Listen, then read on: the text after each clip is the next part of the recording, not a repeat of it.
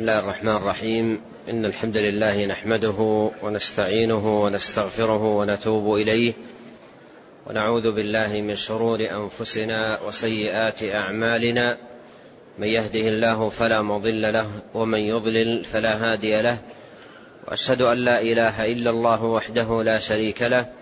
وأشهد أن محمدا عبده ورسوله صلى الله وسلم عليه. وعلى آله وأصحابه أجمعين. نعم. الحمد لله رب العالمين والصلاة والسلام على أشرف الأنبياء والمرسلين نبينا محمد عليه أفضل الصلاة وتم التسليم. قال الإمام الأواب شيخ الإسلام محمد بن عبد الوهاب رحمه الله تعالى وغفر له وللشارح والسامعين في كتابه أصول الإيمان. قال باب التجوز في القول وترك التكلف والتنطع. وعن أبي أمامة رضي الله عنه مرفوعا الحياء والعي شعبتان من الإيمان والبذاء والبيان شعبتان من النفاق رواه الترمذي. قال المؤلف رحمه الله تعالى باب التجوز في القول وترك التكلف والتنطع. التجوز في القول هو الاختصار وترك التنطع والتكلف فيه هو البعد في القول بأن يتوسع الإنسان في الكلام يتقعر في الحديث ويطيل الكلام فيما لا حاجة إليه ولا داعي إليه. والمصنف رحمه الله تعالى عقد هذه الترجمة وجعلها في خاتمة كتابه أصول الإيمان منبها بذلك الدعاة إلى أصول الإيمان وأسس الدين وقواعد الإسلام أن يكون هم الواحد منهم إبلاغ دين الله تبارك وتعالى وإيصاله للناس بالكلمات المختصرة والألفاظ القليلة وجوامع القول لا أن يكون هم الإنسان كثرة الحديث والتوسع في القول. والتقعر في الكلام. بل الكلام القليل المفيد خير من الكلام الكثير الذي ليس من ورائه طائل. وخير الكلام ما قل ودل. تكون ألفاظه قليلة ومعانيه دالة على المقصود بأبين ما يكون. وقد أوتي نبينا صلى الله عليه وسلم جوامع الكلم وكان يتجوز في الكلام يختصر في الكلام. ولو شاء من سمع كلامه أن يعد حديثه لعده صلوات الله وسلامه عليه. فهذه الترجمة جاءت في خاتمة كتاب أصول الإيمان منبها بها المصنف منبها بها منبها بها المصنف رحمه الله تعالى على أهمية مراعاة التجوز والاختصار في القول وأن يكون مقصود الداعي إلى الله تبارك وتعالى والمبلغ لدين الله تبارك وتعالى أن يعرف الناس الحق لا أن يعرف هو بكثرة الكلام والتوسع فيه. فإن هذا من الأغراض المنافية للإخلاص لله تبارك وتعالى في العلم وتعليمه.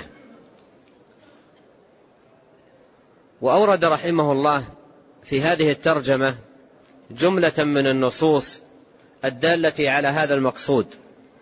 وبدأها بحديث أبي أمامة الباهلي رضي الله عنه مرفوعا إلى النبي صلى الله عليه وسلم أنه قال الحياء والعي شعبتان من الإيمان والبذاء والبيان شعبتان من النفاق.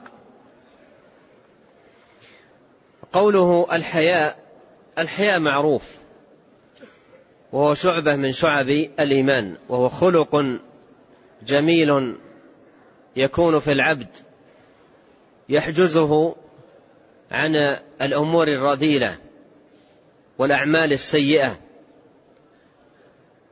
والعي في الأصل المراد به عدم القدرة على البيان وعدم القدرة على القول.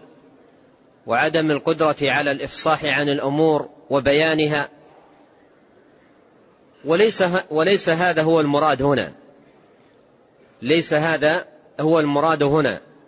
وإنما المراد بالعي أن يكون حال الإنسان في قلة كلامه وقلة حديثه وتجوزه في القول واختصاره فيه وخوفه من الخطأ إذا قال أو تكلم أو تحدث فتكون حاله كحال من به عي أي عدم قدرة على الكلام. وهو قادر على الكلام وقادر على البيان ولكنه يختصر الكلام اختصارا ويقلل من الحديث حتى كأنه به عي أي عدم قدرة على البيان والإفصاح في القول وليس به عي حقيقة وإنما الذي به خوف الله عز وجل ومراقبة الله جل وعلا. فيتكلم الكلام وهو خائف ويعد كلامه من عمله الذي سيحاسبه الله تبارك وتعالى عليه يوم القيامة. فيختصر الكلام ويتجوز في الحديث ويراقب الله سبحانه وتعالى في كلامه كما يراقب الله سبحانه وتعالى في أعماله الأخرى. قال الحياء والعي من الإيمان أي خصلتان من من خصال الإيمان وشعبتان من شعبه. والمراد بذلك أن أن الإنسان يحفظ كلامه ويحفظ قوله ولا يكون من أهل الثرثرة والإكثار من القول والإكثار من الكلام ومن كثر كلامه كثر سقطه. ومن كثر سقطه النار أولى به كما جاء بذلك الأثر عن عمر بن الخطاب رضي الله عنه. قال والبذاء والبيان شعبتان من النفاق. البذاء أي في القول بأن يكون قول الإنسان وكلامه بذيئا وألفاظه بذيئة أي نابية وسيئة وقبيحة ولا يراعي تهذيب القول واختيار اللفظ الطيب السليم قال والبذاء والبيان.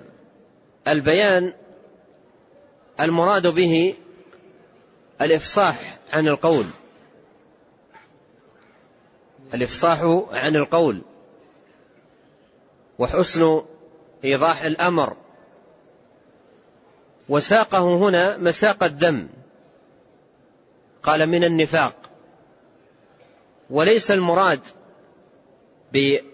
بان البيان من القول أي البيان الذي يحصل به الدلالة على المقصود وإيصال الحق والخير للناس بالألفاظ البينة والكلمات المتينة السديدة.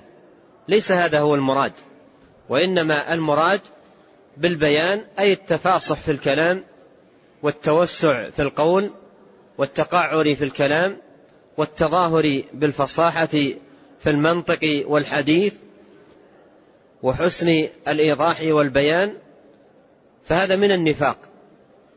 إذا كان غرض المتكلم بكلامه وحديثه أن يظهر للناس أنه فصيحا وأنه حسن البيان وأنه جميل القول وأن كلامه أحسن الكلام وأفصحه أبينه فمن كان حديثه كذلك فهذا من النفاق. فهذا من النفاق. يطيل الكلام ويتوسع في الحديث ويتخير أنواع الألفاظ لا لشيء إلا ليمدح بفصاحته وحسن ألفاظه وجمال أقواله ونحو ذلك. قال والبذاء والبيان شعبتان من النفاق. نعم. قال عن أبي ثعلبة رضي الله عنه أن رسول الله صلى الله عليه وسلم قال إن أحبكم إلي وأقربكم مني يوم القيامة أحاسنكم أخلاقا وإن أبغضكم إلي وأبعدكم مني مساوئكم أخلاقا الثرثارون المتشذقون المتفيهقون. رواه البيهقي في شعب الإيمان. ثم أورد رحمه الله تعالى حديث أبي ثعلبة رضي الله عنه أن رسول الله صلى الله عليه وسلم قال إن أحبكم إلي وأقربكم مني يوم القيامة احاسنكم أخلاقا.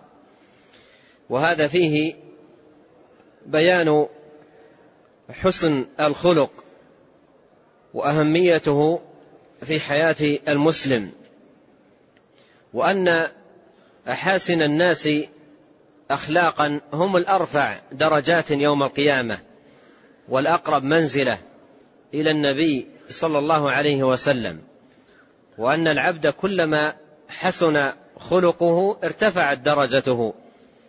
وعلت منزلته. كما قال نبينا عليه الصلاة والسلام إن أحبكم إلي وأقربكم مني أي منزلة يوم القيامة.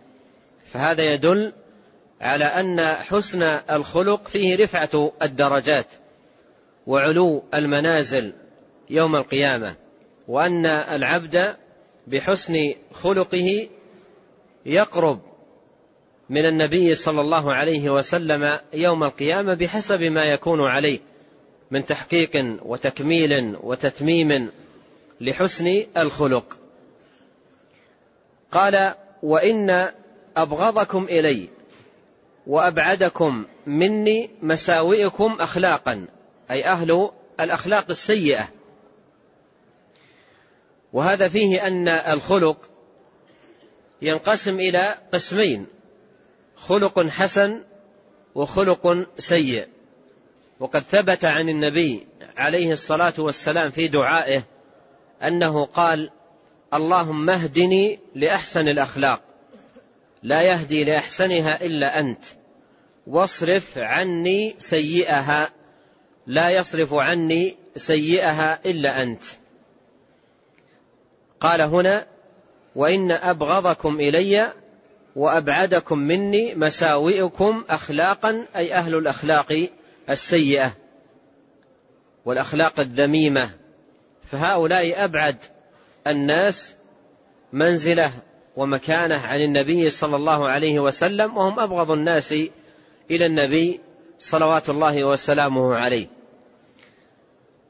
ثم ذكر شيئا من صفات أهل الأخلاق السيئة وبعض صفات أهل الأخلاق السيئة فقال عليه الصلاة والسلام الثرثارون المتشدقون المتفيهقون.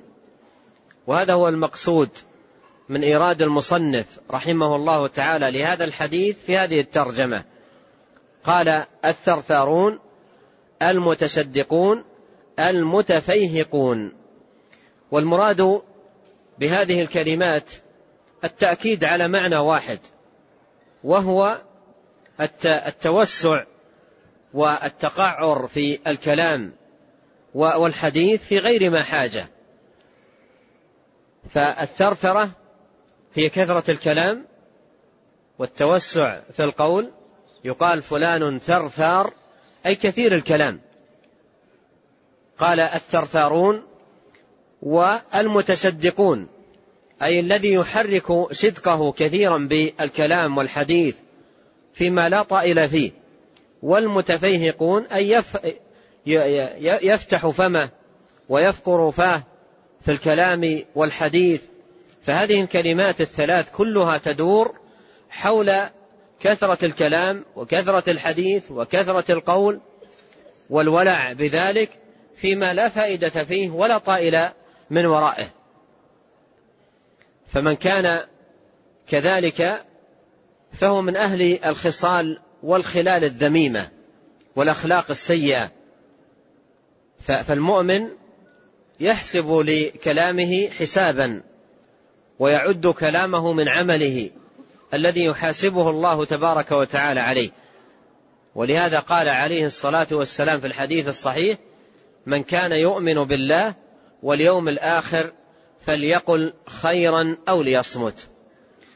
ويبلغ الكلام مبلغه الخطير عندما يكون كلاما في دين الله جل وعلا وخوضا في شرع الله تبارك وتعالى وإطالة للقول والحديث في ذلك عن غير علم وبصيرة في دين الله تبارك وتعالى مما يترتب على كثرة القول في ذلك كثرة القول على الله سبحانه وتعالى بلا علم وهذا من أعظم المحرمات وأكبر الآثام.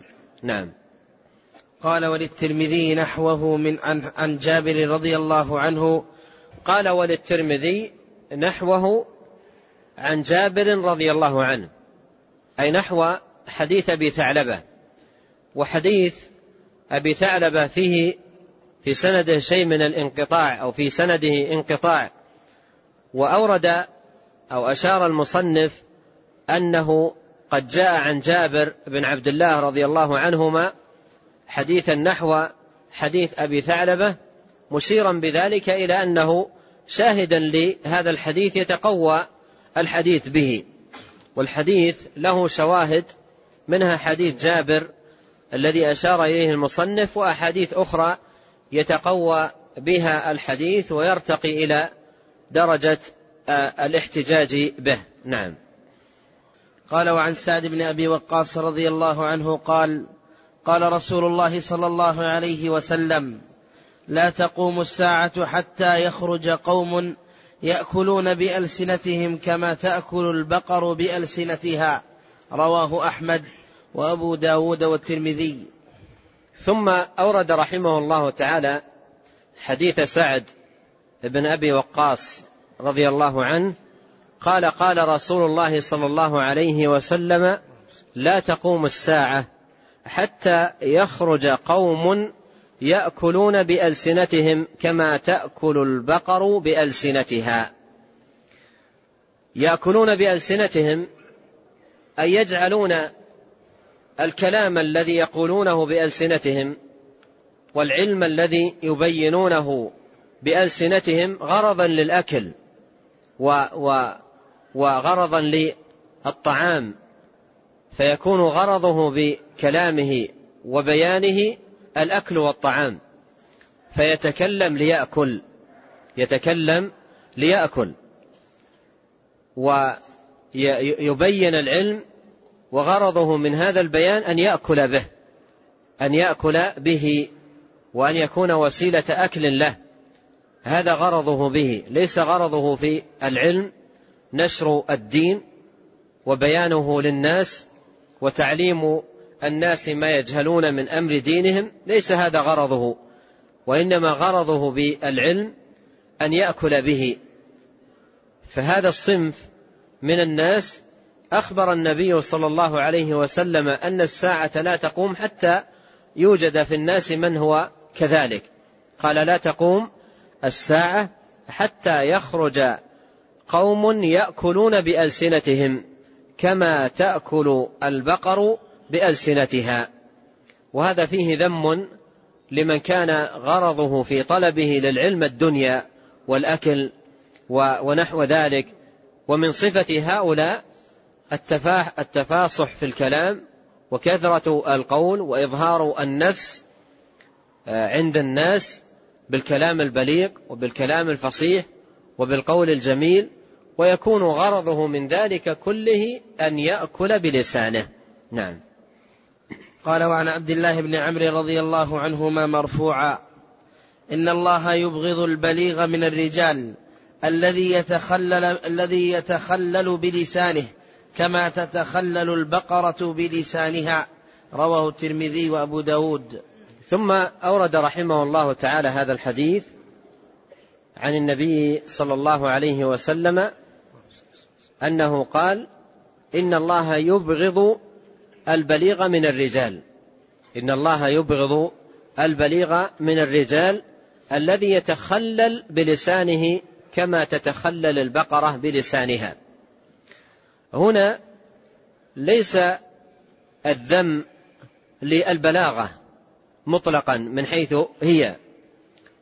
لأن الكلام البليغ الحسن الطيب الذي يوضح به المقصود وتبين به المعاني العظيمة بحيث يفهم الناس ويعرف الحق ويهتد إلى الصواب هذا أمر يحمد ولا يذم عليه الإنسان. لكن إذا كان الغرض والمقصد هو البلاغة نفسها والظهور بها. أن تكون هي المقصودة. لا تكون وسيلة لبيان الحق وإيضاحه وإنما تكون البلاغة هي المقصودة وهي الغاية المطلوبة بحيث يتكلم الإنسان وغرضه أن يعرف بالبلاغة وأن كلامه كلام بليغ وقوله قول فصيح.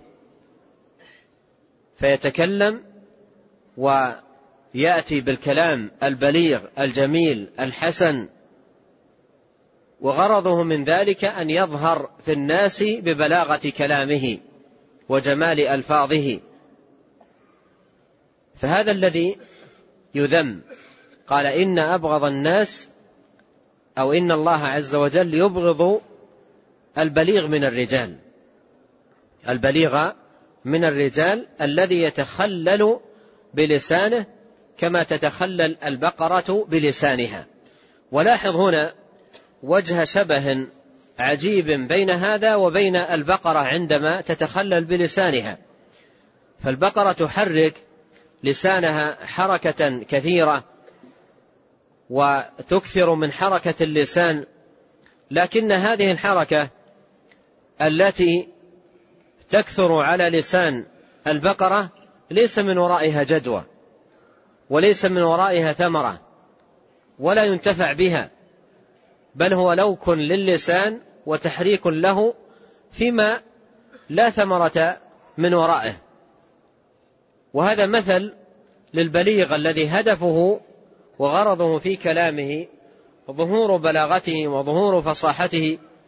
فمثل هذا ليس أهلا لأن يكون ممن ينتفع بكلامه ويستفاد من قوله ويستفاد من حديثه لأنه ليس غرضه هو بيان العلم وإيضاحه للناس وإنما غرضه في الكلام إطالة الحديث وإكثار القول بما لا فائدة فيه ولا ثمرة. ولهذا أحيانا يقال عن بعض عن بعض الحديث ويقول ذلك بعض الناس يقولون كلام جميل جدا لكن ما استفدنا منه شيئا. يكون كلام جميل الفاظ تشد السامع من حيث بلاغتها من حيث فصاحتها من حيث جمال الفاظها لكن السامع لا يحصل فائدة ولا يحصل ثمرة. ولهذا قال من قال من أهل العلم قال كلام السلف كثير كلام السلف قليل كثير البركة. وكلام الخلف كثير قليل البركة. وكان السلف الذي اجتمعت همتهم على بيان الحق وإيصاله للناس بأقرب طريق يختارون من الكلمات أجمعها. وليس لهم غرض في الكلام نفسه. ليس لهم غرض في الكلام نفسه وإنما غرضهم أن يعرف المقصود. فإذا عرف المقصود بكلمتين فقط اكتفوا بها ولم يزيدوا ثالثة. وإن احتيج إلى كلمة ثالثة زادوها.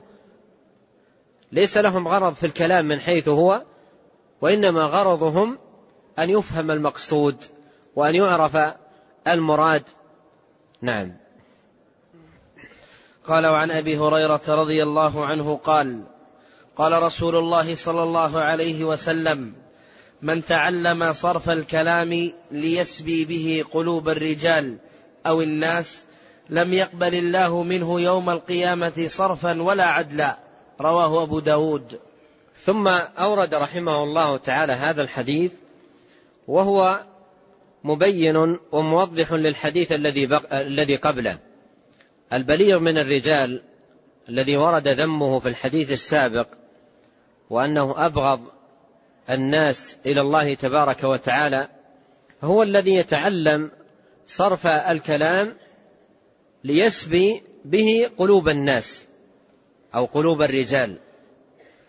يتعلم صرف الكلام أي يتعلم بلاغة الحديث وجمال الألفاظ وحسن العبارات وغرضه من ذلك أن يسبي قلوب الرجال بحيث يلتفتون إليه ويشار إليه بالبنان يقال فلان بليغ هذا هو مراده فلان فصيح فلان ألفاظه جميلة أو نحو ذلك من الكلمات التي هي مقصده في كلامه وحديثه.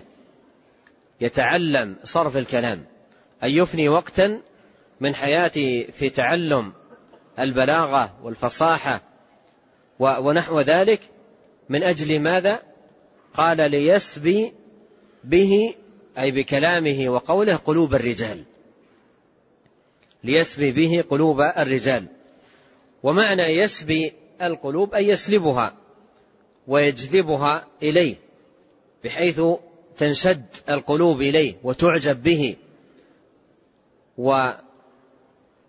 ويشتهر في الناس بذلك ويعرف بذلك فلان بليغ فصيح مفوه ونحو ذلك من الكلمات التي جعلها غرضا له في تعلمه للبلاغة والفصاحة. وتصريف الكلام. قال من تعلم صرف الكلام ليسبي به قلوب الرجال أو الناس لم يقبل الله منه يوم القيامة صرفا ولا عدلا.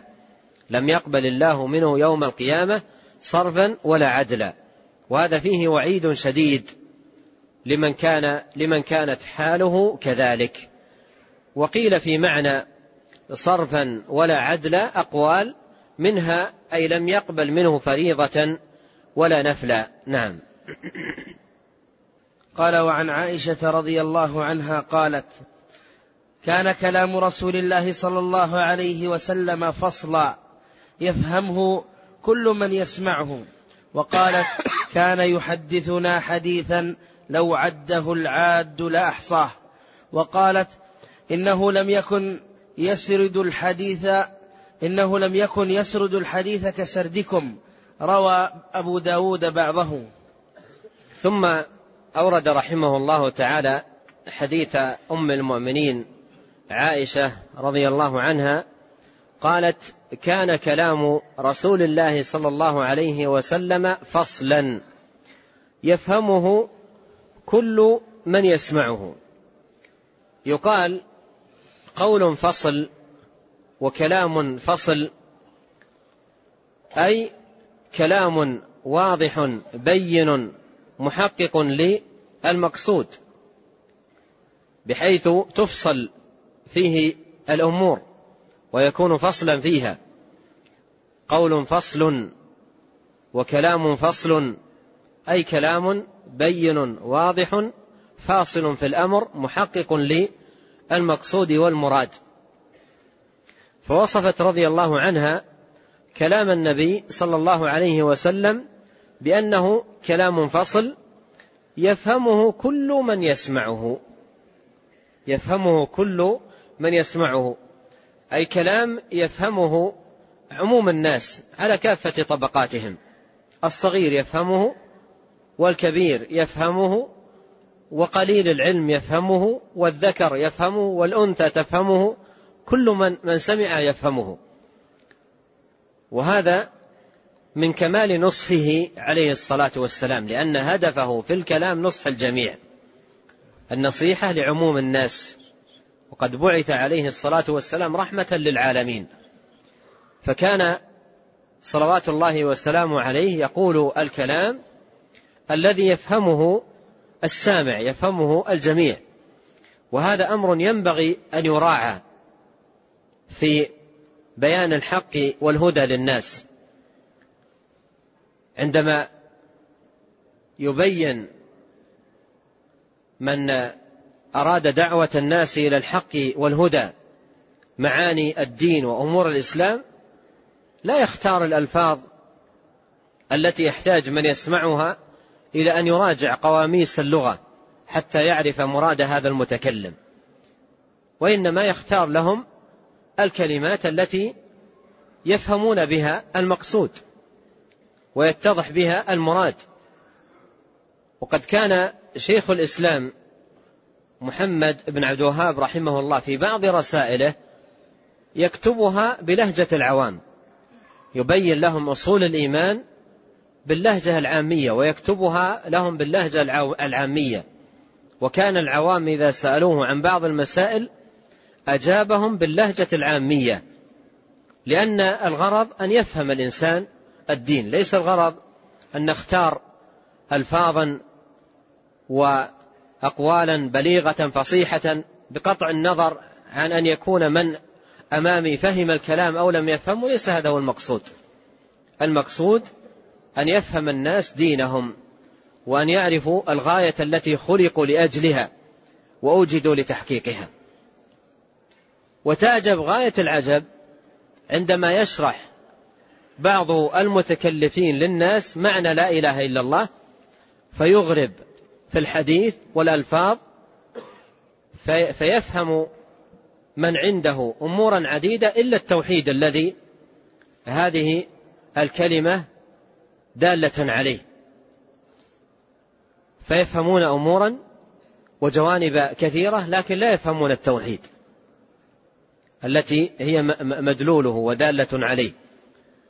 فالشاهد أن أن أن أن المتكلم والمبين للناس ينبغي أن يكون غرضه في الكلام أن يعرف الناس الحق وأن يعرفوا الهدى والدين القويم بالألفاظ الواضحة والكلمات البينة ولا لا, لا أن يكون غرضه التفاصح وإظهار بلاغته وإظهار آه، معرفته باللغة ونحو ذلك من المقاصد. قالت رضي الله عنها كان كلام رسول الله صلى الله عليه وسلم فصلا يفهمه كل من يسمعه. وقالت كان يحدثنا حديثا لو عده العاد لأحصاه. وهذا فيه تنبيه منها رضي الله عنها إلى قلة ألفاظه وكلماته عليه الصلاة والسلام. فكانت كلماته قليلة وألفاظه قليلة وقد أوتي صلى الله عليه وسلم جوامع الكلم.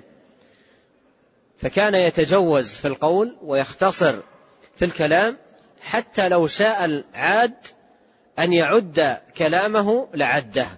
صلوات الله وسلامه عليه. وقالت إنه لم يكن يسرد الحديث كسردكم. لم يكن يسرد الحديث كسردكم. أي أنه يأتي بالكلام سريعا سردا. لم يكن كذلك. لم يكن يسرد الحديث كسردكم أي أنه كان صلى الله عليه وسلم يترسل في الحديث.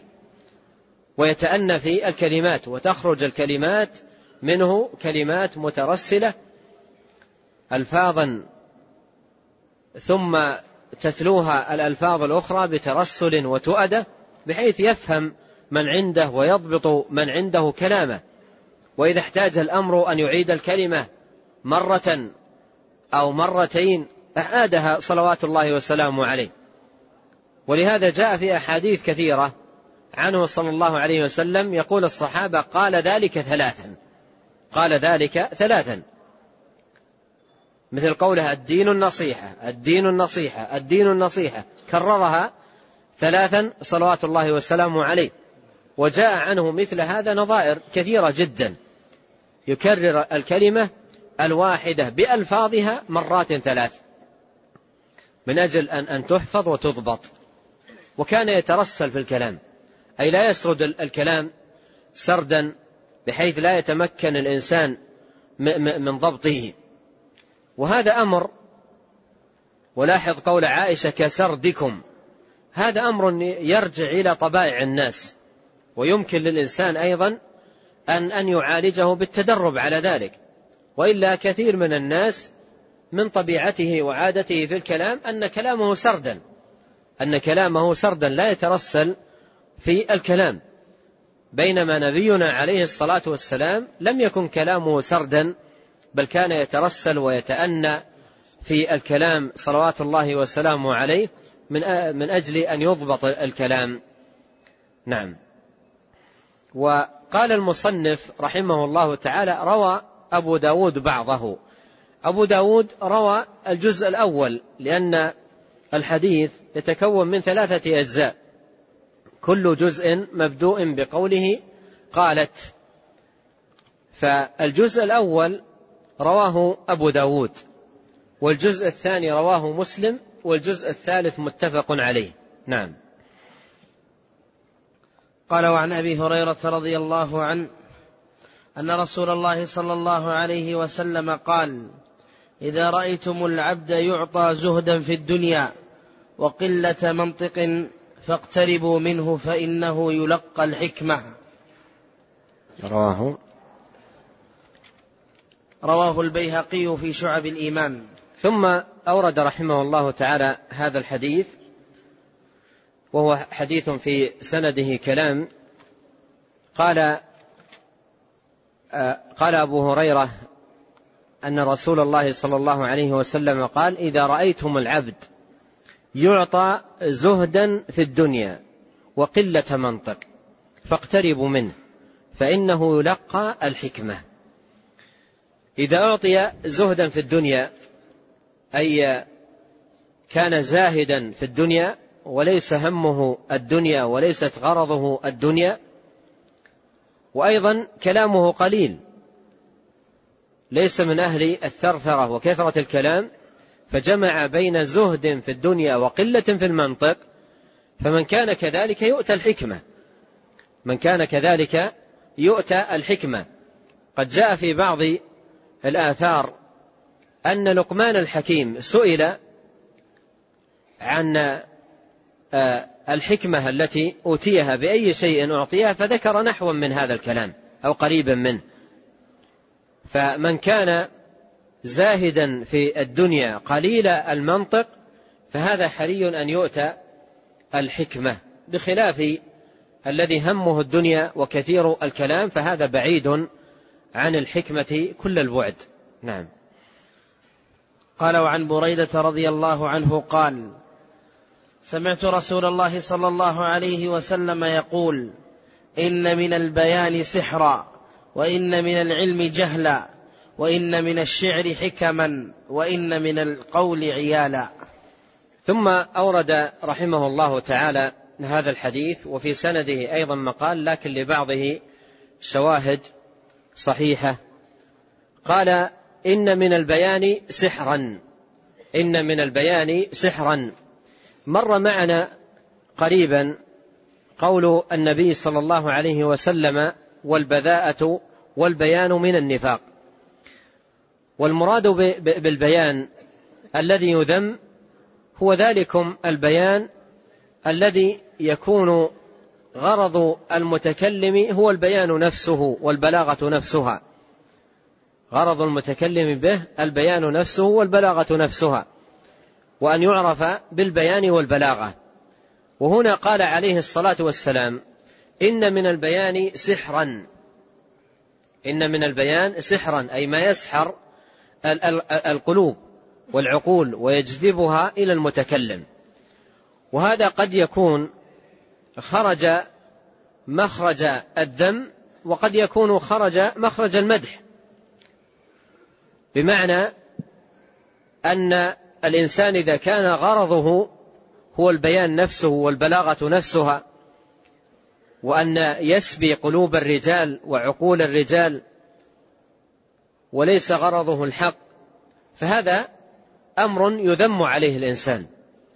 فهذا أمر يذم عليه الإنسان.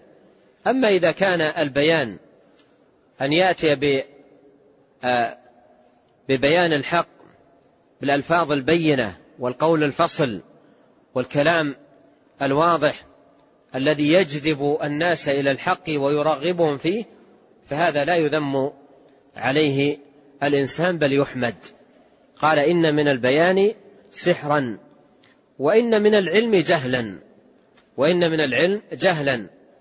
وهذه نظير ما جاء في هذا الحديث قول أبو يوسف تلميذ أبي حنيفة رحمهما الله قال العلم بالكلام جهل والجهل بالكلام علم.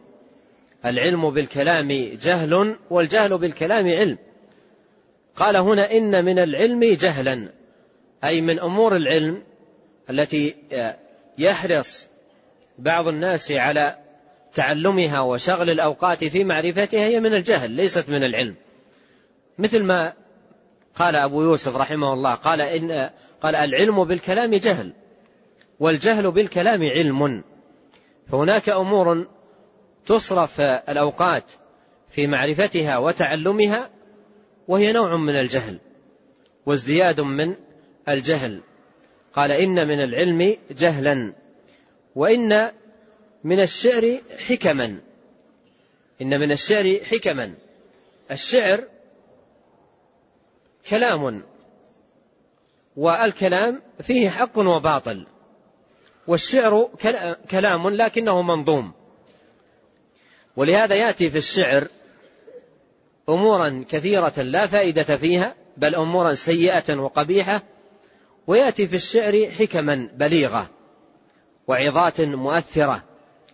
فأثنى النبي عليه الصلاة والسلام على ما كان من الشعر كذلك قال إن من الشعر حكما إن من الشعر حكما أي بعض الشعر فيه حكمة وما كان من الشعر كذلك يستفيد منه الإنسان وينتفع به لأن من الشعر ما, ما هو حكم أي كلام بليغ وكلام نافع ومفيد وفيه عظة وعبرة للناس وما كان كذلك من الشعر يستفاد منه وينتفع منه. قال إن من الشعر حكما. قال وإن من القول عيالا. وإن من القول عيالا. إن من القول عيالا أي القول الذي يقدم إلى من لا ينتفع به. إلى من لا ينتفع به ولا يستفيد منه. فمن القول ما هو عيال أي من حيث من ألقي عليه القول وأفيد بالقول وهو ليس من أهله ولا ولا ولا من أهل الانتفاع به. فهذا معنى قوله إن من القول عيالا أي على بعض الناس الذين يسمعون القول ولكنهم لا ينتفعون به وهذا فيه التنبيه على وضع القول في في غير موضعه ووضع الحديث في غير محل محله. نعم.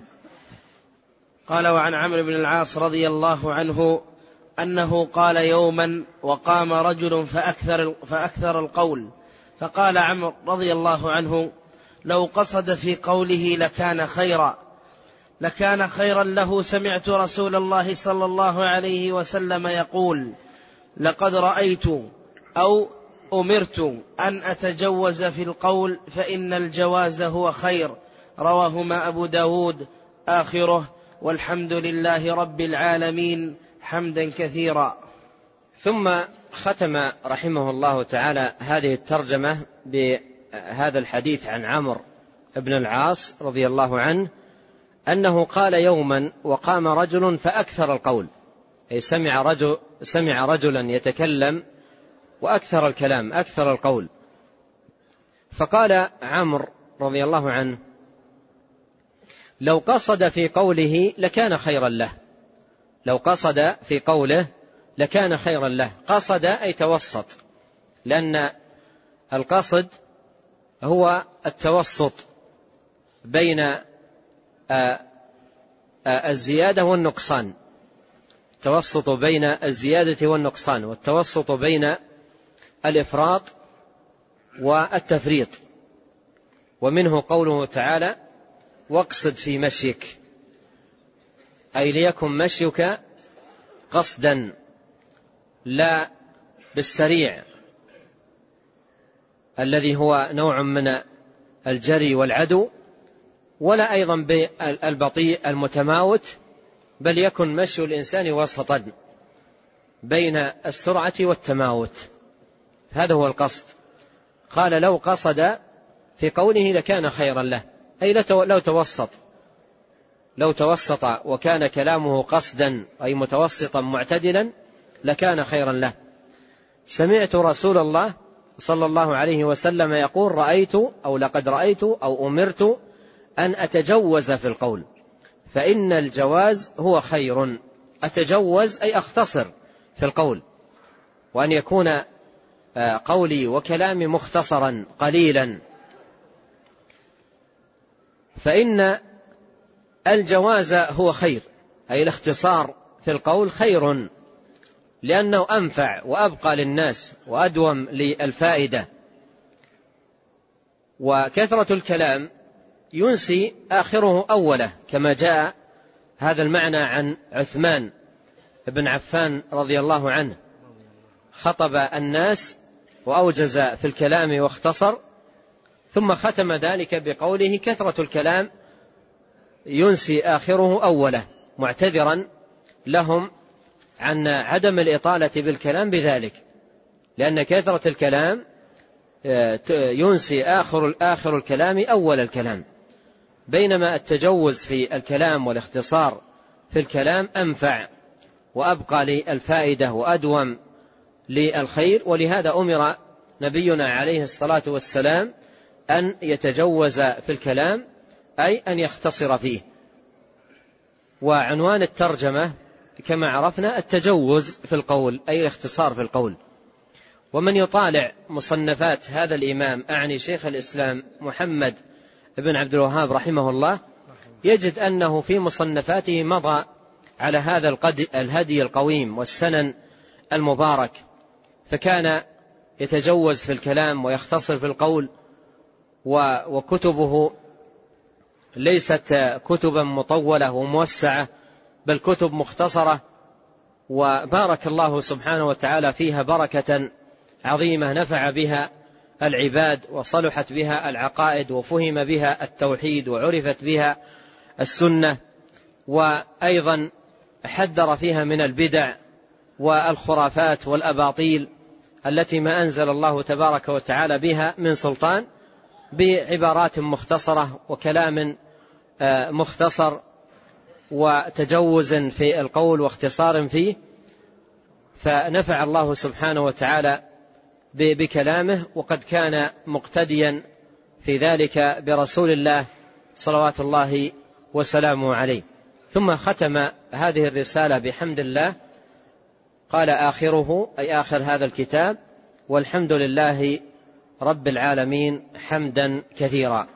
ونحمد الله عز وجل الذي من علينا أجمعين بقراءة هذا الكتاب والاستفادة مما فيه ونسأله تبارك وتعالى أن يجعل ذلك حجة لنا لا علينا وأن يجعل ذلك في موازين حسناتنا أجمعين وأن يصلح أحوالنا أجمعين وأن يصلح لنا جميعا ديننا الذي هو عصمة أمرنا وأن يصلح لنا دنيانا التي فيها معاشنا وأن يصلح لنا آخرتنا التي فيها معادنا وأن يجعل الحياة زيادة لنا في كل خير والموت راحة لنا من كل شر وأن يغفر لنا ولوالدينا وللمسلمين والمسلمات والمؤمنين والمؤمنات الأحياء منهم والأموات.